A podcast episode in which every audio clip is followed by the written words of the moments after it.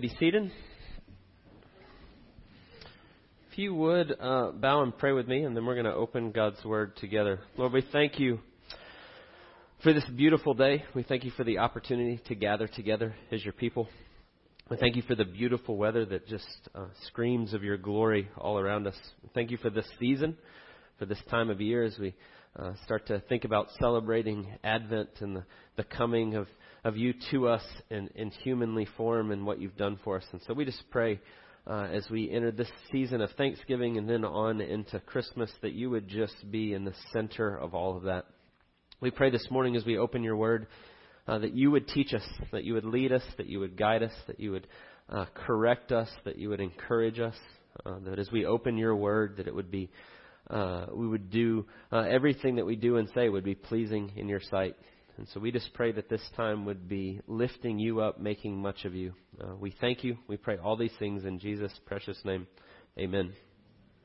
Uh, I was thinking back this week of probably two um, of my favorite uh, sports stories ever. Uh, there were a couple that I was thinking of, like as a kid growing up. Uh, one of them was uh, Super Bowl, uh, I think it was Super Bowl 23, Joe Montana, uh, San Francisco 49ers, if you're a football fan.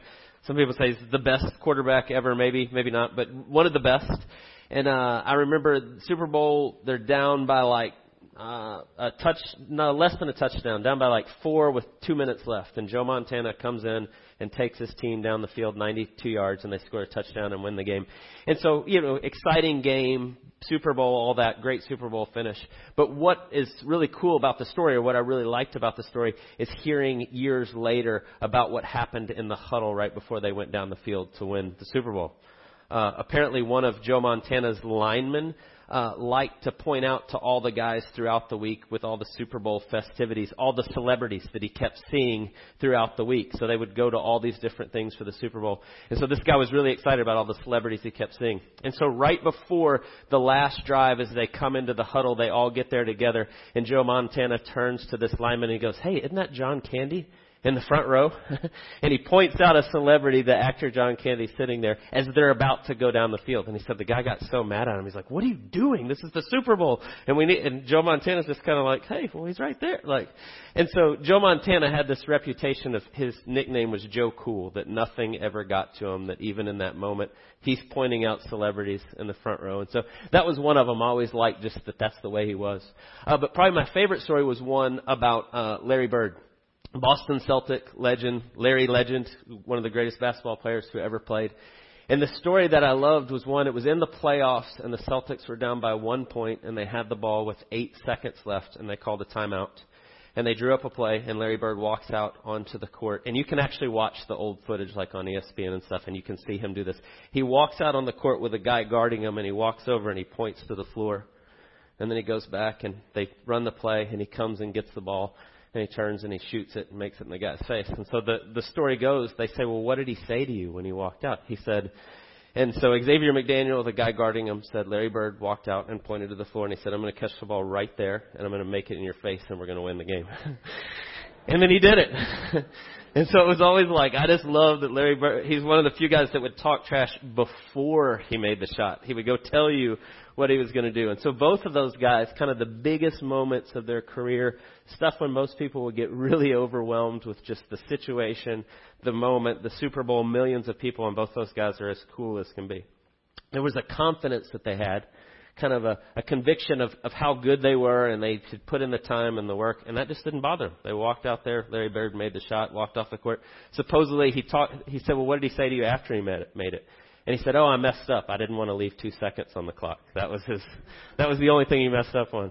But my point in all that, just thinking about those stories this week, and I was thinking about what we see in the book of Acts, and we see Apostle Paul going into all of these situations that normally would just be overwhelming and scary and difficult, but yet Paul walks into everything looking to glorify God in all of it. Every situation, no matter how difficult, you can think back just a few weeks, everything that we've seen Paul doing and where he's going and how God's using him, whether it's in jail, we saw a few weeks ago, he's in jail, and as he's put into jail for something he didn't do, there he is at midnight singing praises to God in the middle of it.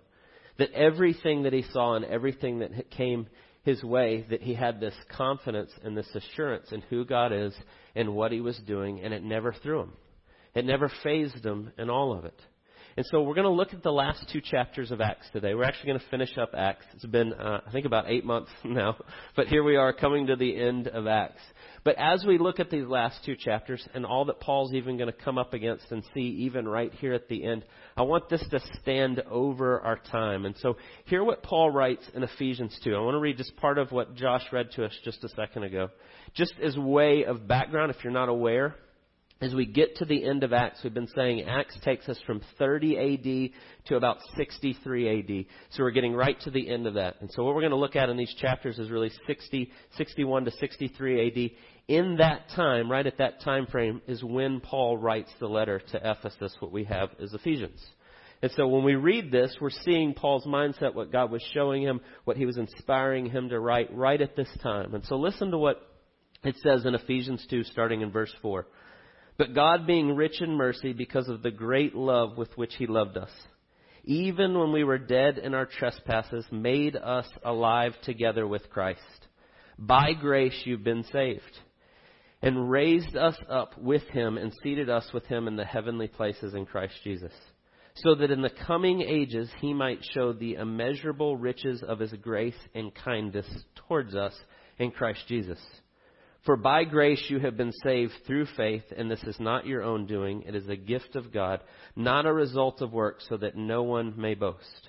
But then look carefully at what he says in verse 10. For we are his workmanship, created in Christ Jesus for good works, which God prepared beforehand that we should walk in them. And so I want that statement there in chapter 2, verse 10 of Ephesians to kind of stand over the last two chapters of Acts that we're looking at today. Because what I think we see Paul doing is he had this conviction that God had brought him from death to life, that he had made him a new creation, and that in Christ he was preparing these good works for him to walk in. Paul knew where he was going, and he knew what God had called him to do, and he was rock solid in that, in that conviction to go and do the things that God had called him to do. And I think when we really understand and believe that verse 10, it can transform the way we walk through the things that come at us in our life. Because Paul knew and believed and operated out of this that God was recreating him, making him new in Jesus, and that he'd prepared good works for him to walk in. And so he looked at everything he went in that way.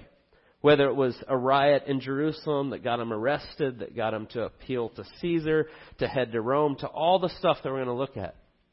That along the way, Paul was looking at it as I am a new creation in Christ, and he is creating these opportunities for me to walk in these good works that he's prepared for him. And so here's the question I want you to consider as we look at this and as we go into that. Do you believe, if you've put your faith in Jesus, that you've gone from death to life, that God has raised you with Him, that you are a new creation, that the Holy Spirit now indwells you and God is remaking you from one degree of glory to another? That's the heart of the gospel that we proclaim. But the next question I would ask you is Do you believe that you are His workmanship, created in Christ Jesus for works that God has prepared beforehand for you to walk in? That He's prepared works for you to walk in each day of your life. And so I want us to think about that and what that looks like and, and what it would mean to walk in that. And so we're going to look at Paul and what he's doing here and the way God's using him. And so we're going to look at the big idea of these just a couple of chapters right here pretty quickly. But then I want us to ask these questions and look at it this way. First, what was the experience like? What was it looking like that he's walking in these good works? What, just what did that look like? Secondly, how does he continue despite the obstacles? And then lastly, what happens? What is the result of this, right?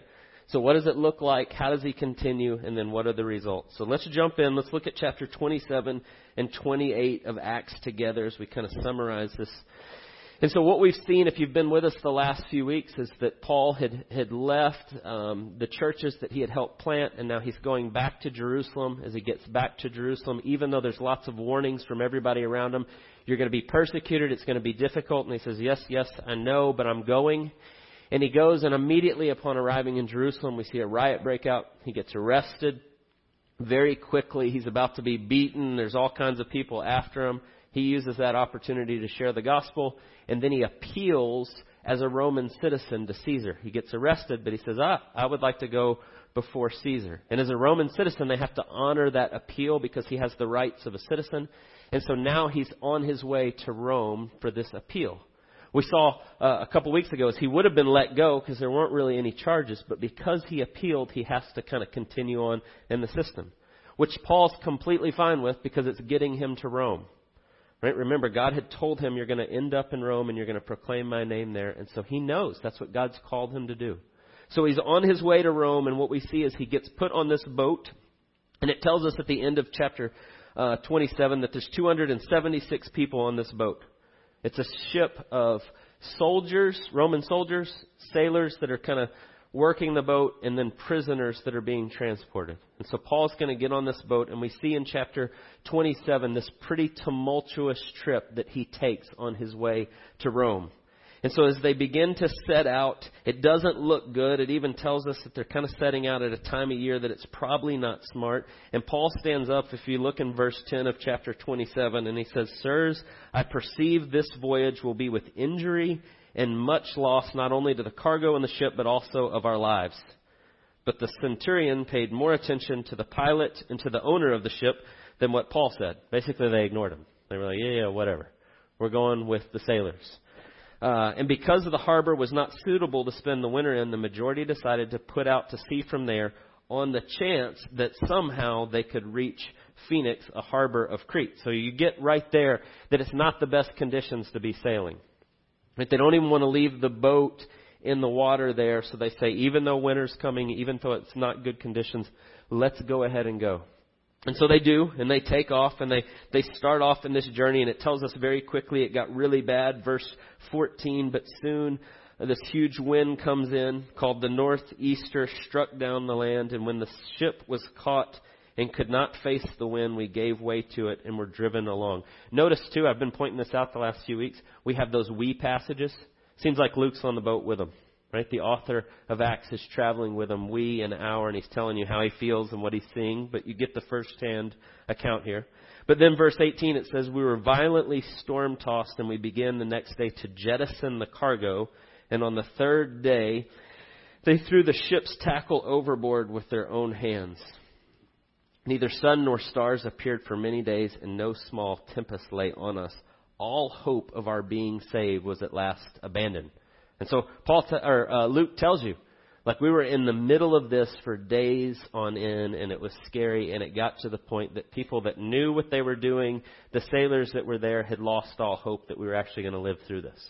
And so get the scene a little bit of how serious this storm is and what they're going through, that they don't think they're going to make it.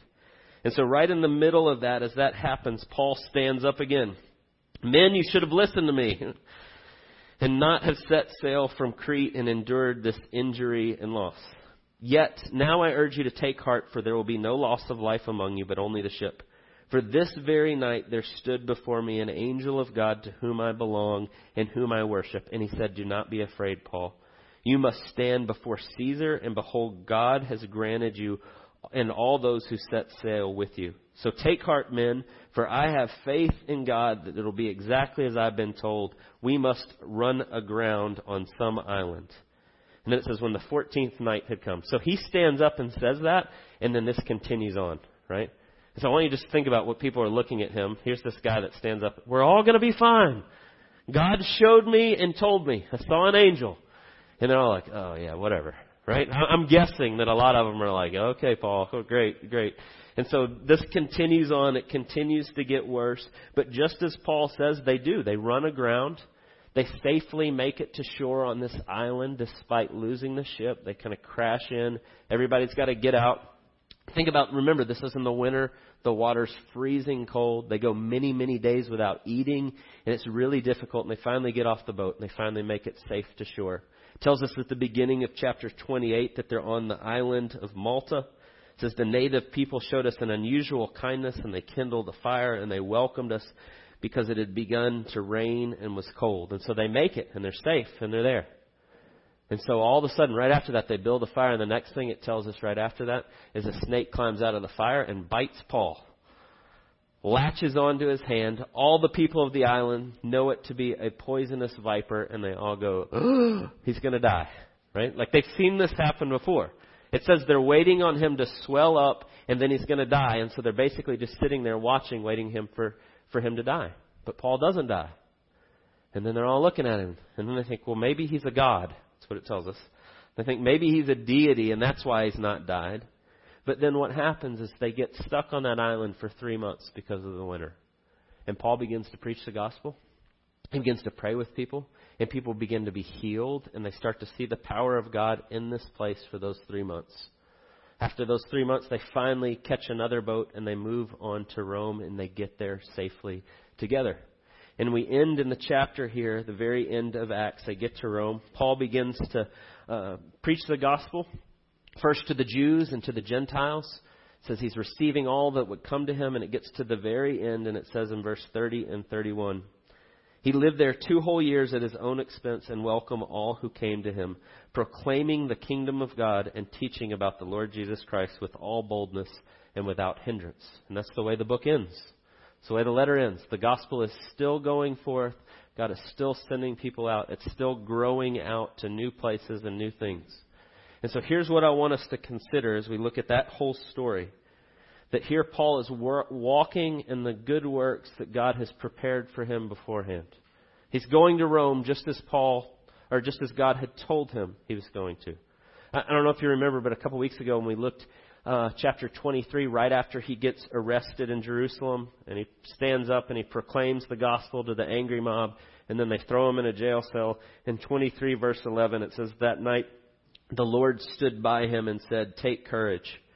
For as you have testified to the facts about me in Jerusalem, so you must also testify in Rome. And so Paul knew that this was what God had prepared for him. And he knew that he was going and he was being obedient and he was going the best way he knew to get to Rome. But here's the question I want to ask you. What did that journey look like? Walking in the good works that God had prepared beforehand. He had told them you're going to Rome. That's my plan for you to go and to proclaim the gospel in Rome. How would you characterize him getting there? Is it like smooth sailing, easy as can be? No. I mean, it was pretty difficult. In fact, I think at the very least we would say it was difficult. I think if we really put ourselves in his shoes and thought about what it was like, it tells us at one point they didn't eat for 14 days because they thought they were going to die on the boat and they were trying to save their food and all these things that are there in the middle of the winter. The, the sailors that know what this is like is going, yeah, we're not going to make it. It would have been terrifying. It would have been miserable and cold and hungry and hard. And after all that, you crash. And as soon as you crash, you get and you meet some nice people that welcome you and are helping you, and then immediately you get bit by a poisonous snake. And so if you go back, not just in these chapters, but even if you go back the last few chapters, let's say just the last maybe three or four years of Paul's life, what do you see as Paul is seeking to honor God in everything he does? We see riots. We see him be stoned. We see him get thrown in jail. We see him appeal to Caesar. We see him get put on a boat with a bunch of uh, convicts.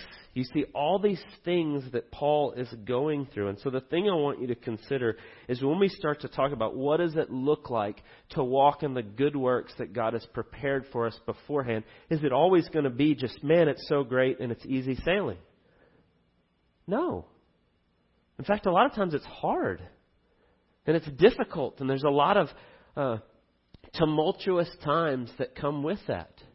And we've even been talking about that the last few weeks, how God teaches us and shows us and strips things away in those difficult times. But even when we're following God and we're being obedient as Paul is here, there's still lots of difficulty.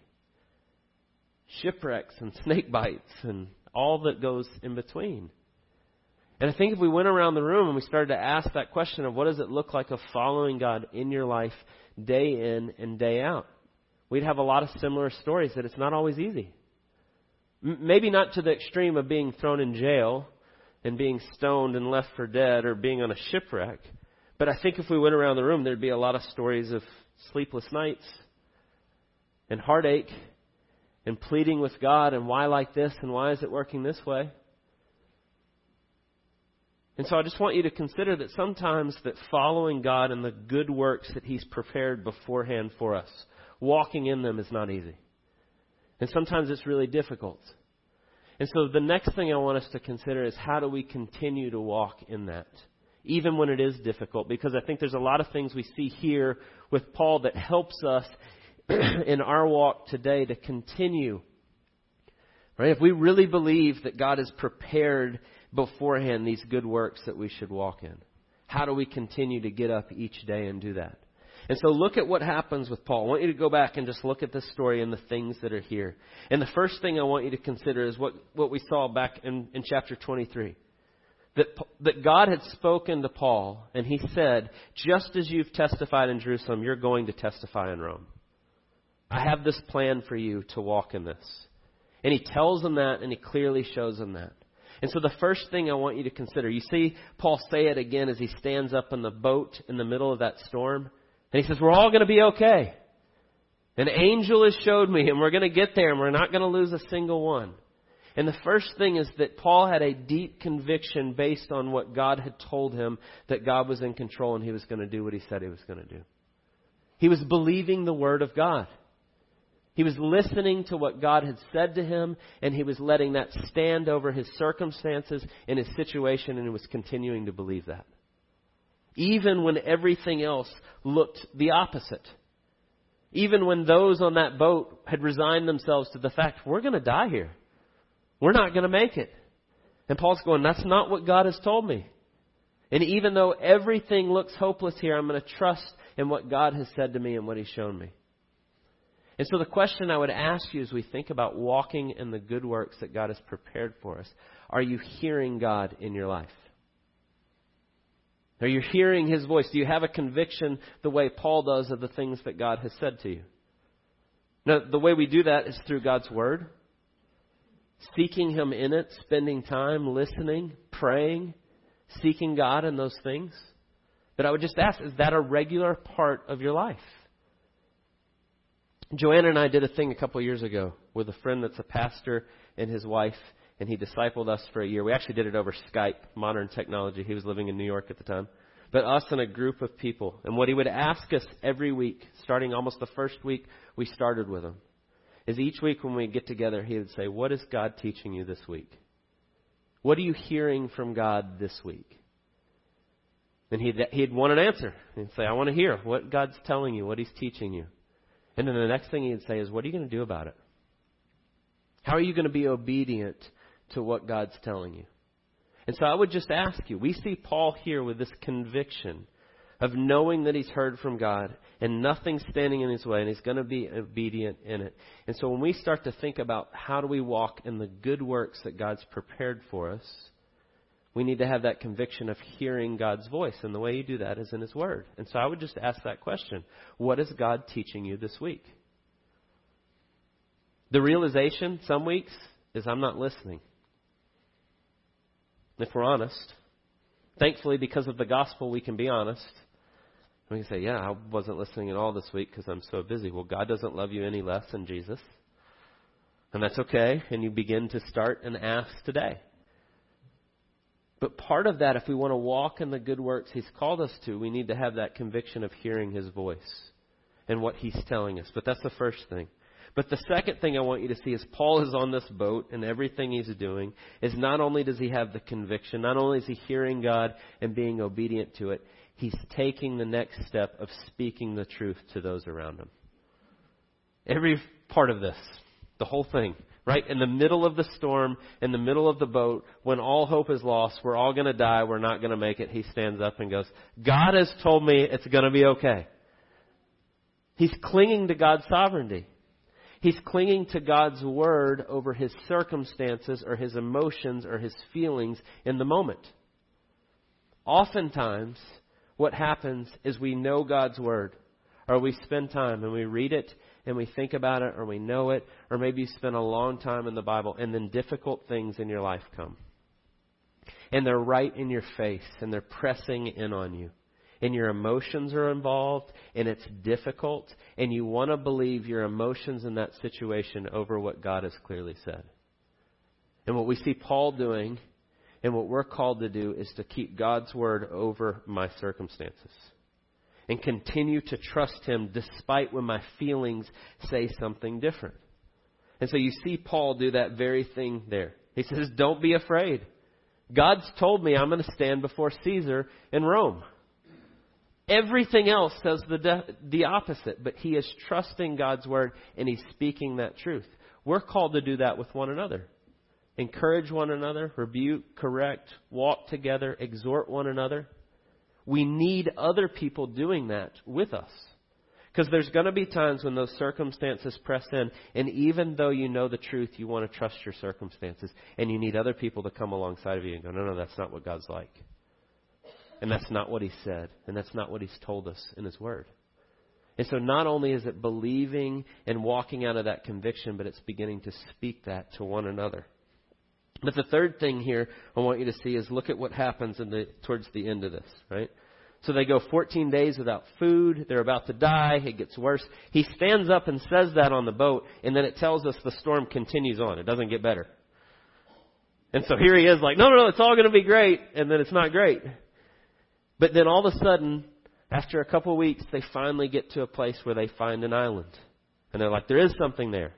And we're going to try to run aground and we're going to try to get out of it. And so it picks up with me in verse 33 as they come to this as the day was about to dawn, Paul urged them all to take some food, saying, Today is the fourteenth day that we've continued in suspense and without food, having taken nothing. Right? So they didn't eat for 14 days. They were trying to save their, their ration, the stuff they had. I urge you to take some food, for it will give you strength. For not a hair is to perish from the head of any of you. There he is, still saying it. Right? You're going to be okay, so take some food, get your strength up, but then look at what he says. When he said these things, he took the bread and he gave thanks to God in the presence of all. He broke it and they began to eat. And they were all encouraged and ate some food themselves. And so the third thing I want you to consider is when it's difficult to walk in those things, to live out of a grateful heart of what God has already done for you in your life. I'm amazed at that that here they are, they haven't eaten for 14 days on this ship, thinking they're going to die, freezing in the middle of this storm. And Paul takes the bread out and is like, let's give thanks to God. Let's thank God for his goodness and for providing this in the middle of that. And it says he did so in the presence of all of them. That he's going to stand up and proclaim how good and faithful God is, even when everything else looks the opposite.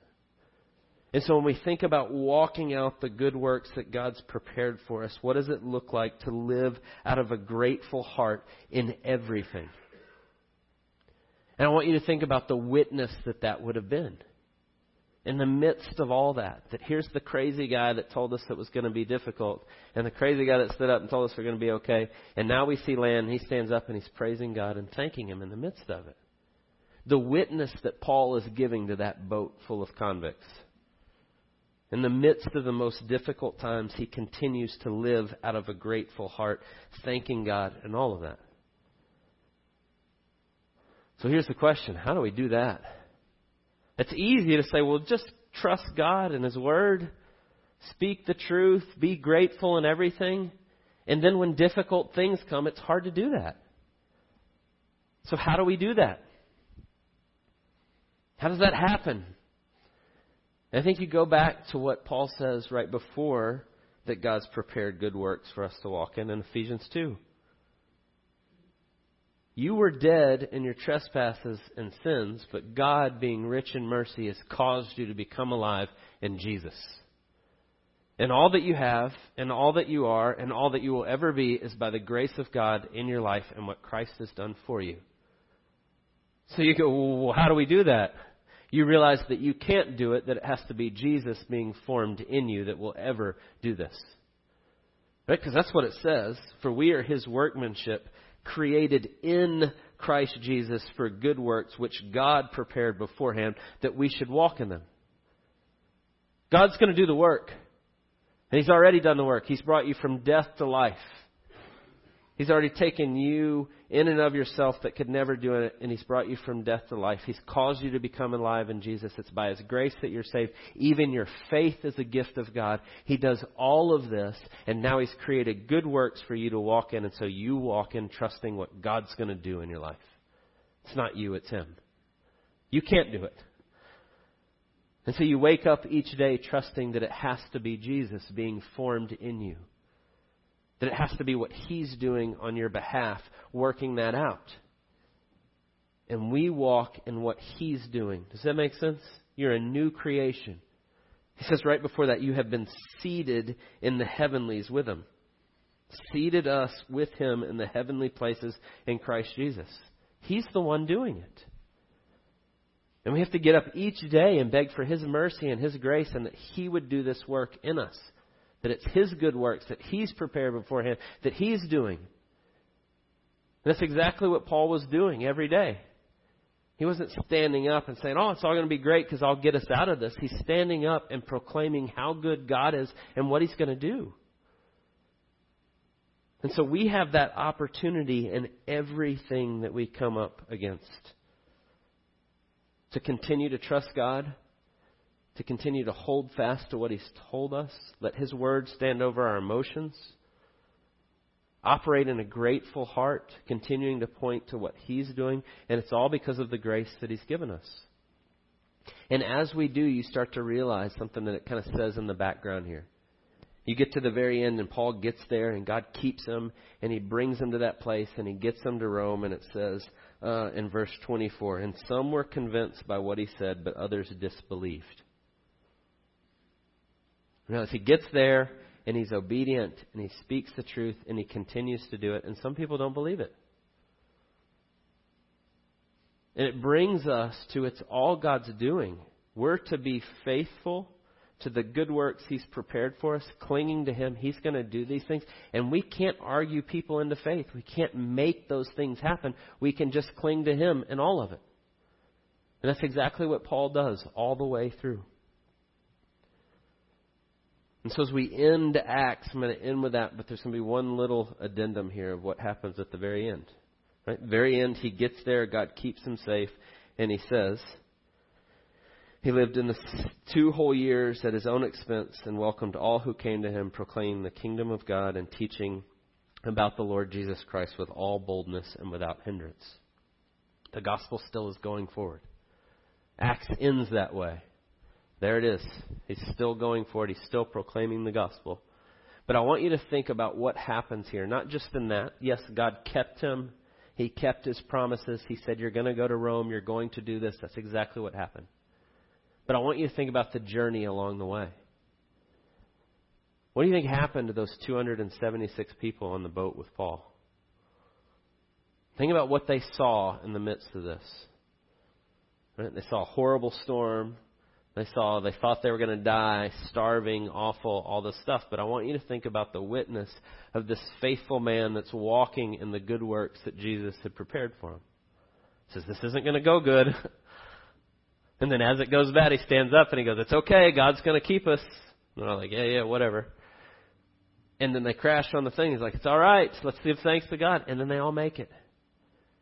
And then they all get there and they're around the fire, and then Paul gets bitten by a snake. And they're like, oh, yeah, this crazy guy.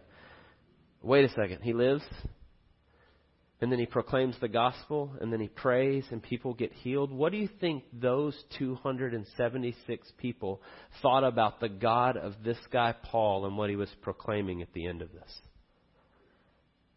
How did their understanding of God change through that journey?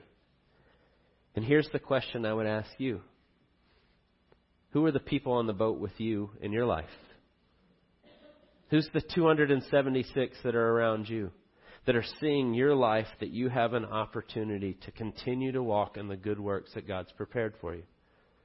You have an opportunity as things come in your life to continue to praise God, to continue to live out of a grateful heart, to continue to point to the greatness of who Jesus is and what He's done. What will they see? As Christ is being formed in you, we have this wonderful opportunity. In fact, next week we're done with Acts, but next week we're going to talk about Acts 29. Right? We're part of Acts 29 church. There is no, tw- people ask me, what, is, what does Acts 29 say? I'm like, well, you should read it. I've actually said that to a couple people, and then they come back. There is no Acts 29. You're part of a blasphemous organization. And it's like, no, no, no, no. We are Acts 29. We're living it. We have that opportunity now to continue to do the work that God's called us to, to make disciples who make disciples. And so think about the opportunity you have with those around you. And when things are difficult and when they're good, are you the same person that's continually praising God in everything? That we would make much of Jesus.